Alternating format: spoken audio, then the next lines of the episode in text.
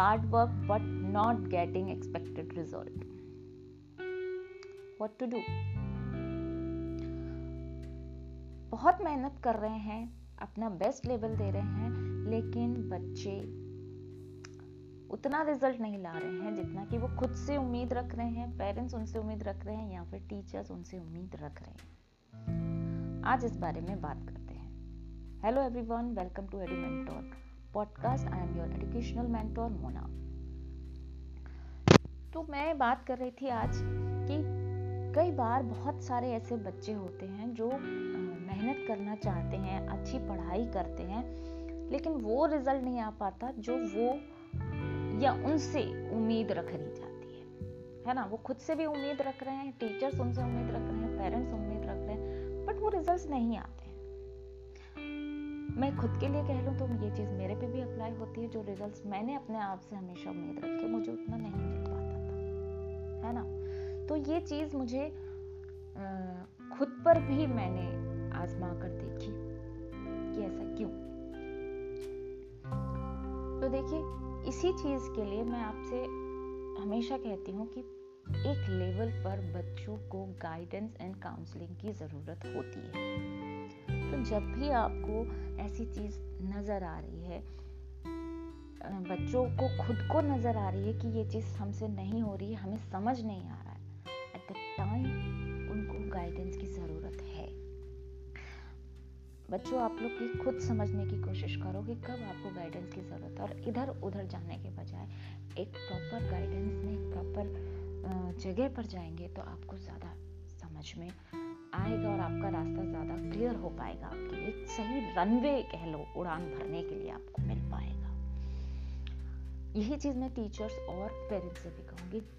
जहाँ आपकी समझ से बात निकलती नज़र आ रही है आपको, वहाँ प्लीज़ बच्चों को एक गाइडेंस एक काउंसलिंग मिलनी चाहिए। इट्स वेरी इंपॉर्टेंट ये तो रही गाइडेंस एंड काउंसलिंग की बात। क्योंकि जब आपको रिजल्ट्स नज़र नहीं आ रहे हैं, आपको भी समझ नहीं आ रहा है कि आखिर कहाँ दिक्कत आ गई है तो फिर एक गाइडेंस काउंसलिंग की ज़रूरत है। दिस इज़ क्लियर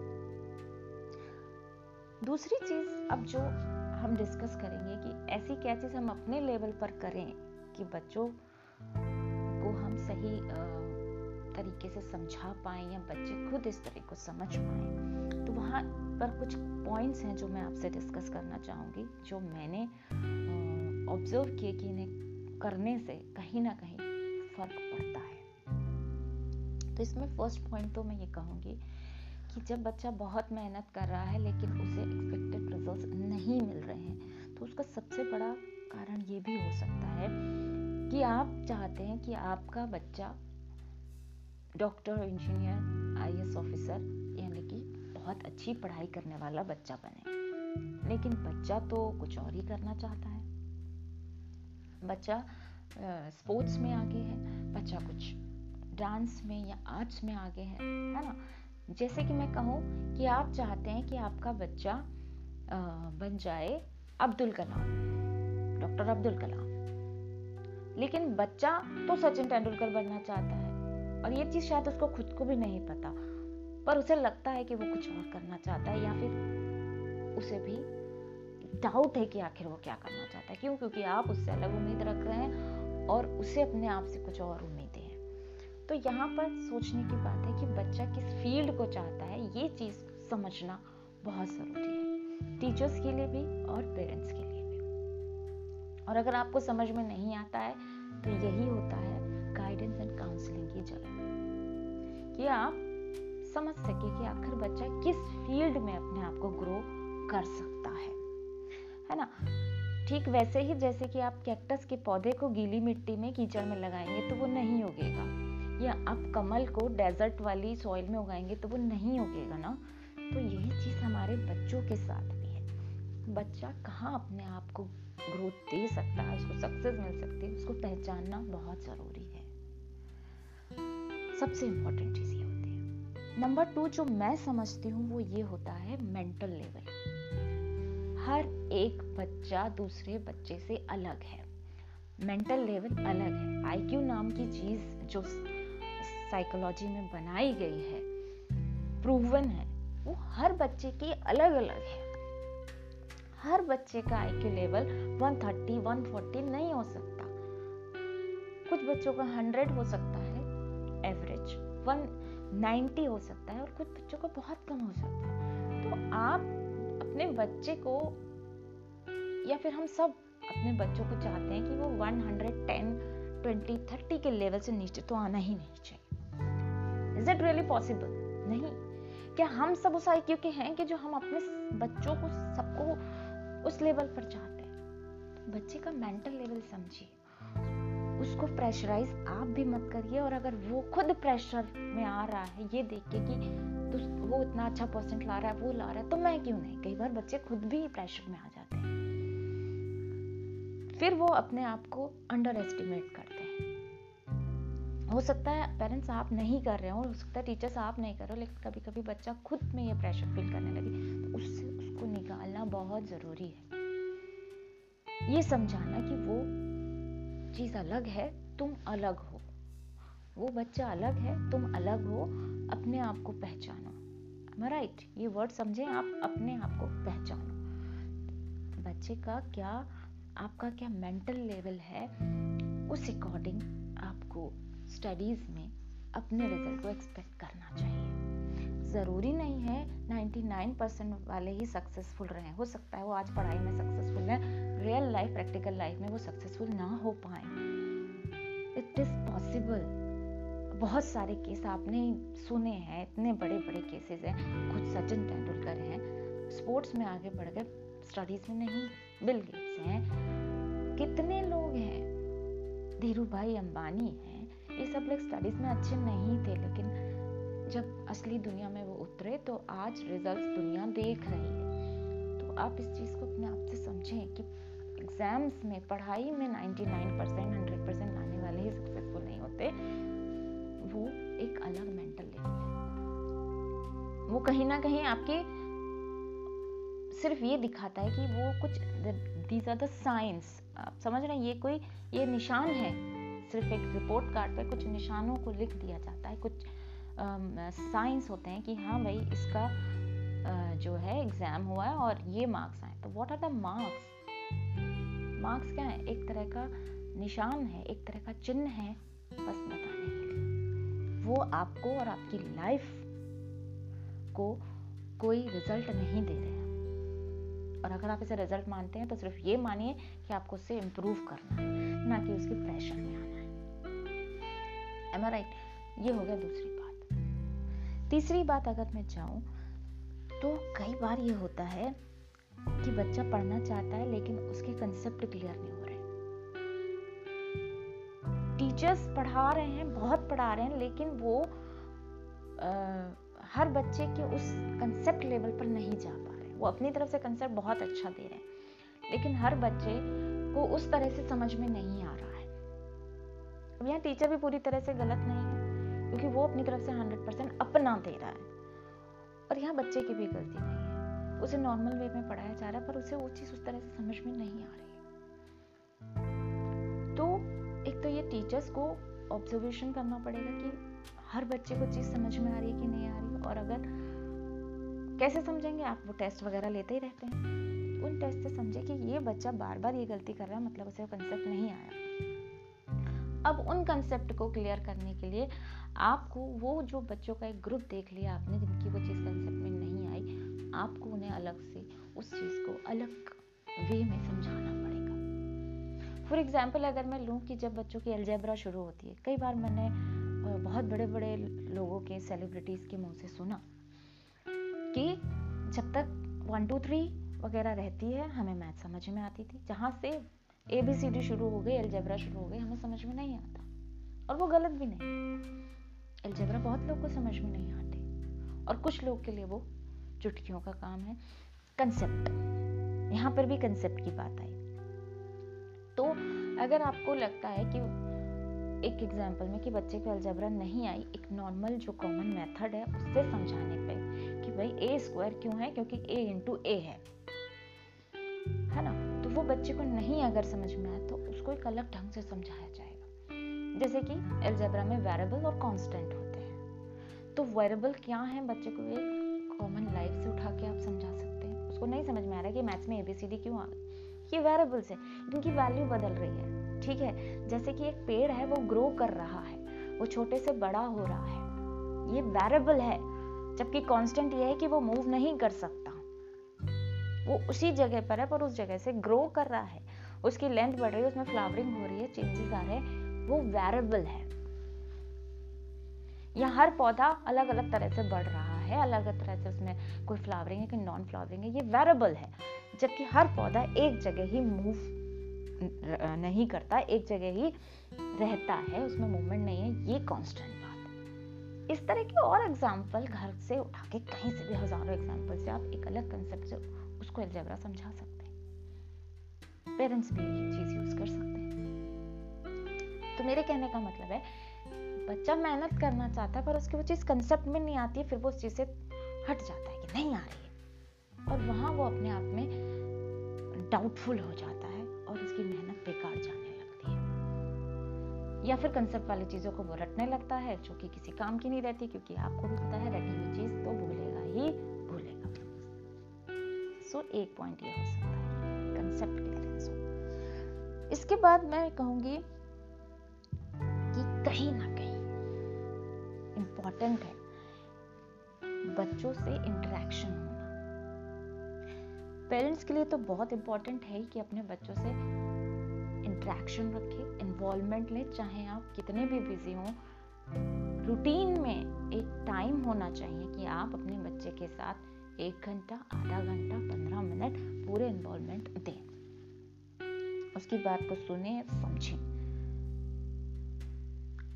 टीचर्स के लिए भी इम्पोर्टेंट क्यों हो जाता है कि आप अगर पचास बच्चों को भी पढ़ा रहे हैं, जब आप उनके टेस्ट ले रहे हैं रिज़ल्ट देख रहे हैं तो इज़ वेरी इंपॉर्टेंट कि उन रिज़ल्ट के अकॉर्डिंग उन मार्क्स के अकॉर्डिंग जो आप, चिन्ह उनको दे रहे हैं, जो आप उनको सिंबल्स दे रहे हैं रिज़ल्ट के रूप में, वो सिंबल्स अगर आपको आपके हिसाब के नहीं दिख रहे हैं तो आपको उन बच्चों के साथ इंटरेक्शन करना चाहिए। एक, उनको एक अलग से बुलाकर उनसे बात करनी चाहिए कि बेटे, क्या दिक्कत है? पचास में से तीस लोगों के अच्छे नंबर आ रहे हैं, चालीस लोगों के अच्छे आ गए हैं, वो जो चीज़ है। पर आप दस लोगों का क्या दिक्कत हो रही है? एक एक करके मुझे आपकी प्रॉब्लम बताइए, कहाँ दिक्कत है? या फिर उनको फिर से कुछ सम्स देके, कुछ चीज़ें देके, फिर देखिए कि ये बच्चा कहाँ गलती कर रहा है। ठीक वैसे ही, अक्सर जो पेरेंट्स अपने बच्चों की स्टडीज़ लेकर अच्छे होते हैं, वो बच्चों का खुद टेस्ट लेते हैं ना? फिर वो अपने बच्चे की वीकनेस जानते हैं। वही चीज़ टीचर्स को करनी है कि हर एक बच्चे की वीकनेस को कोशिश करनी है जो बहुत ज़्यादा परेशान है। उनका वे देखना है सॉल्व करने का आंसर को क्वेश्चन को सॉल्व करने का तरीका देखना है कि वो कहाँ गलती कर रहा है, किस तरह की गलती कर रहा है तो मुझे किस तरह से इसको बच्चे को समझाना है कि उसके कंसेप्ट क्लियर हो ये एक सक्सेसफुल टीचर की भी निशानी है। एक अच्छे टीचर की भी निशानी है। और बच्चों के लिए तो ये अच्छी बात है। लेकिन ये होगा कब? जब आप बच्चों से इंटरेक्शन करेंगे।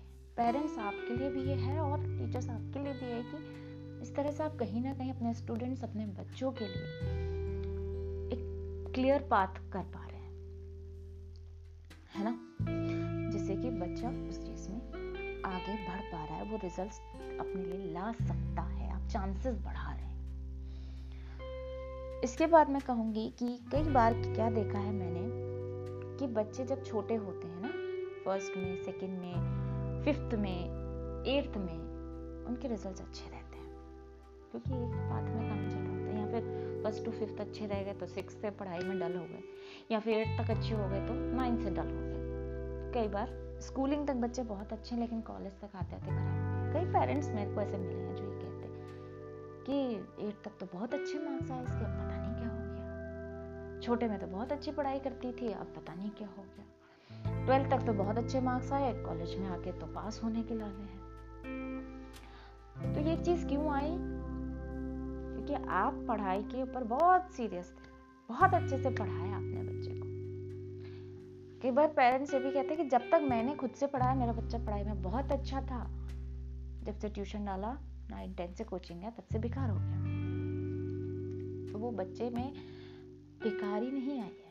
आप समझिए कि बचपन में उसने इतना पढ़ लिया, इतना पढ़ लिया कि अब वो थकान से महसूस कर रहा है पढ़ने में। बोरिंग आ गई है उसको। क्यों? क्योंकि उसने सोचा, यार, मैंने इतना पढ़ लिया लाइफ में, मुझसे नहीं हो रहा है। नहीं हो रहा है मुझसे, मैं क्या करूँ? मैं चाहती हूँ, मैं चाहता हूँ, मैं करूँ, लेकिन मुझे नहीं हो रहा। मैं जैसे पढ़ पढ़ के थक गया तो कॉलेज लाइफ आने तक बच्चा एक तरह से थकान महसूस करता है। तो इसीलिए जब इसका सोल्यूशन ये है कि बच्चा जब छोटा है तो उस पर इतना प्रेशर मत डाल दीजिए कि वो पढ़ पढ़ पढ़। कई बार लोग कहते हैं ना बेस क्लियर नहीं होगा, इसीलिए तो ज़रूरी है ना करना। आगे की आदत कैसे पड़ेगी, इसलिए तो है ना, ज़रूरी पढ़ना। ऐसा नहीं है। फिफ्थ तक तो बच्चों को समझ ही नहीं होती पढ़ाई क्या होती है। और आप कहते हैं, पढ़ पढ़ पढ़ मैं ऐसा नहीं कह रही हूँ कि आप पढ़ाई में उस पर ध्यान ना दें। पढ़ाई में ध्यान देना है डिसिप्लिन रखना है, लेकिन प्रेशर क्रिएट मत करिए बचपन में। प्राइमरी लेवल पर तो उस पर प्रेशर मत करिए। पढ़ना है डिसिप्लिन रखना है रूटीन में पढ़ना है, ये आदत डालिए। लेकिन मार्क्स का, अच्छी चीज़ों का अच्छे मार्क्स का या फिर अच्छे रिजल्ट्स का, इस तरह के प्रेशर क्रिएट मत करिए। या कंसेप्ट क्लियर का, ये सब बेसिक्स का प्रेशर फिफ्थ तक नहीं होता। जब सिक्स मिडिल क्लासेस या फिर बच्चा हाई स्कूल वगैरह वाली चीज़ों में आने लगता है ना, तब आप इस चीज़ को, बच्चे को थोड़ा थोड़ा ज़्यादा उस पर ले सकते हैं प्रेशर में। प्रेशर तो खैर कभी नहीं देना चाहिए, लेकिन थोड़ा कर सकते हैं। जब बच्चे की पढ़ाइयाँ हो, बचपन में नहीं, क्योंकि तब बच्चा थक गया ना एक बार तो फिर वो आगे की स्टडीज़ में नहीं कर पाएगा। और जो बच्चे अक्सर मैंने देखा है, जो एट नाइन टेंथ तक पढ़ाई में बिल्कुल डब्बा लगभग गोल होता है, बस पास हो लेते हैं, उन बच्चों को मैंने उनके पोस्ट ग्रेजुएशन में 90 परसेंट या 99 परसेंट आके देखा। एट्थ तक ये हालत थी टेंथ तक मेरे स्टूडेंट की ये हालत थी कि वो बैक ला ला के पास होती थी बैक आ रही है उसकी हर साल। इम्प्रूवमेंट एग्ज़ाम दे रही है है ना? और 40 परसेंट आ गए 50 परसेंट आ गए, बहुत घना उस बच्चे को, उस बच्ची को, मेरी स्टूडेंट को मैंने देखा कि वो पोस्ट ग्रेजुएशन में 90 परसेंट ला रही है। नेट को उसने फ़र्स्ट नहीं, शायद सेकेंड अटेम्प्ट में क्लियर कर लिया फ़र्स्ट अटेम्प्ट में दो मार्क्स से कम होने के कारण वो नहीं हो पाई। सेकेंड अटेम्प्ट में उसने नेट कर लिया यूजीसी नेट क्लियर अब वो सरप्राइज़ ये चीज़ देखिए, इसलिए बचपन में इतना प्रेशराइज मत करिए, क्योंकि आगे की स्टडी उसका करियर बनाएगी। बचपन की स्टडी उसका करियर नहीं बनाएगी। तो पढ़ाइए डिसिप्लिन रखिए, लेकिन प्रेशर उसके बाद बच्चे की हॉबीज़ जो है ना, उसको भी पहचानना ज़रूरी उसे उसकी हॉबीज़ उसके मन की चीज़। बचपन में वो सब चीज़ों पे थोड़ा सा अच्छा करिए कि बच्चा इंजॉय करे। क्योंकि जो बचपना चला गया ना तो फिर आता नहीं। तो उसको उसका बचपना इंजॉय करने दीजिए, वो ज़रूरी हो जाता है। दूसरा है कि आप as a teacher as a parent उसके ऊपर फोर्स बन के नहीं बल्कि उसका सपोर्ट बनकर उसके की कोशिश करें। और बच्चों, आपके लिए भी ये बहुत इम्पोर्टेंट है कि आप जब भी ऐसा प्रेशर क्रिएट हो तो उस चीज़ को अपने अंदर से निकालने की कोशिश करिए। है ना? जैसा आप प्रेशर करेंगे तो वो चीज़ आपकी जो स्टडीज़ है ना, वो आपकी ब्रेन में अंदर जाने के बजाय सिर्फ़ बाहर की साइड में रहेंगी और आपको कुछ अंदर समझ में आने वाला नहीं है। जब आप टेंशन में रहेंगे तो पढ़ाई के कंसेप्ट आपको क्लियर नहीं होंगे, आपको कुछ लर्न होने वाला नहीं है, हो सकता रट वगैरह करके आप थोड़ा बहुत पास हो जाए, लेकिन वो एक्सपेक्टेड रिज़ल्ट जो है ना, वो आपको नहीं मिलेंगे। तो बात वही आएगी we work hard but not getting expected result please आप गाइडेंस और काउंसलिंग के एरिया में जाने की कोशिश करें, जब भी आपको ऐसा फील हो। उसके अलावा आप ये चीज़ों को अपनाएँ, जो यहाँ इस पॉडकास्ट में मैंने डिस्कस की आई होप ये पॉडकास्ट आपके लिए हेल्पफुल रहो, रहे। मिलते हैं आगे के एपिसोड्स में। तो बने रहिए एडोमेंट डॉट पॉडकास्ट के साथ। Till then have a happy and safe life